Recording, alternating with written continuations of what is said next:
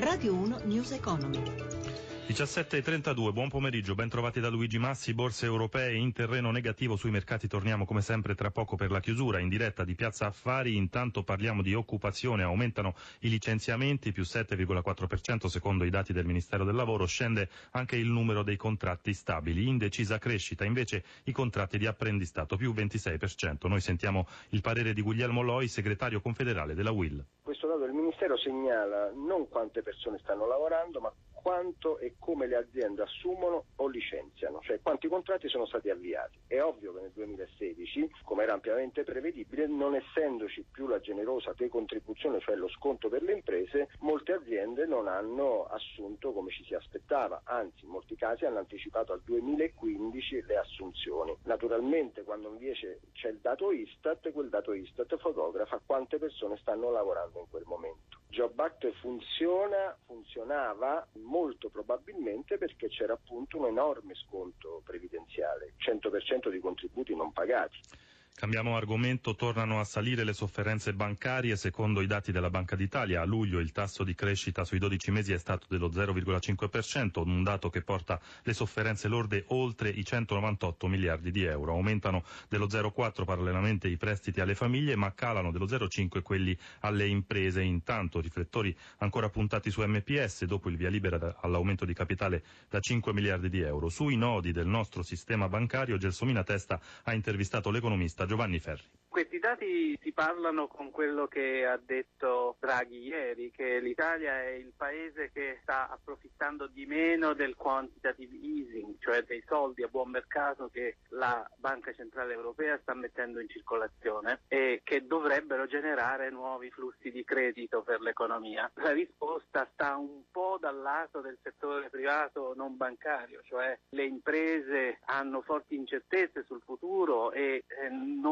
eh, non sta ripartendo ancora in modo chiaro il ciclo degli investimenti, cioè le imprese non scommettono sul futuro, ma dall'altro abbiamo anche che quelle imprese che invece sarebbero disponibili a scommettere sul futuro magari si ritrovano a non ricevere il credito perché sono le banche a essere poco propense a concedere credito in questa situazione in cui i loro bilanci sono aggravati da questi residui del passato, eh, cioè le sofferenze su crediti di NPL come si chiamano in gergo. Riflettori puntati su MPS, dopo le dimissioni di Viola e soprattutto dopo il via libera all'aumento di capitale da 5 miliardi, ci si chiede quale sarà il futuro di questa banca. Io credo che l'Italia ha fatto dei passi in avanti nel cercare di costruire un assetto eviti eccessivi contraccolpi sul sistema bancario, cioè alludo al fondo Atlante che già in passato ha consentito di affrontare delle situazioni di difficoltà presso la Popolare di Vicenza e presso Veneto Banca per esempio. Credo che non dovrebbero esserci le condizioni perché la banca sia lasciata a se stessa.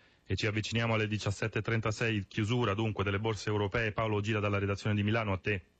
Buon pomeriggio da Milano. L'andamento molto negativo di Wall Street ha condizionato nel pomeriggio le eh, trattative, le contrattazioni su tutti i listini azionari europei che chiudono in forte calo. In questo momento il Dow Jones arretra di un punto percentuale, il Nasdaq segna una flessione dell'1,16%, chiude Londra in calo dell'1,19%, Francoforte e Parigi cedono poco più di un punto e Milano segna una flessione dell'1,25%, penalizzate dalle vendite soprattutto le banche, Monte dei Paschi di Siena ha segnato un calo del 2,21%, gli altri titoli del comparto hanno ceduto tra il punto percentuale di Banco Popolare e i due punti di Banca Popolare dell'Emilia Romagna. Deboli sono apparsi anche i titoli del comparto energetico, complice il prezzo del petrolio che è tornato a scendere, solo in acquisto alcuni titoli del comparto assicurativo come generali e nervosismo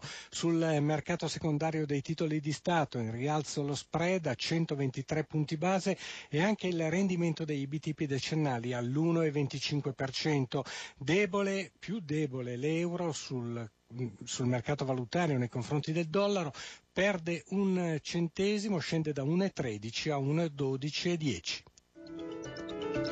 E sono le 17.37, News Economy torna lunedì prossimo alle 11.32, ma non perdete domani alle 10.35 l'appuntamento con il nostro settimanale News Economy Magazine, storie, approfondimenti, inchieste dall'attualità economica in regia. Renzo Zaninotto, da Luigi Mazzi, buon proseguimento d'ascolto su RAI Radio 1. Radio 1 News Economy.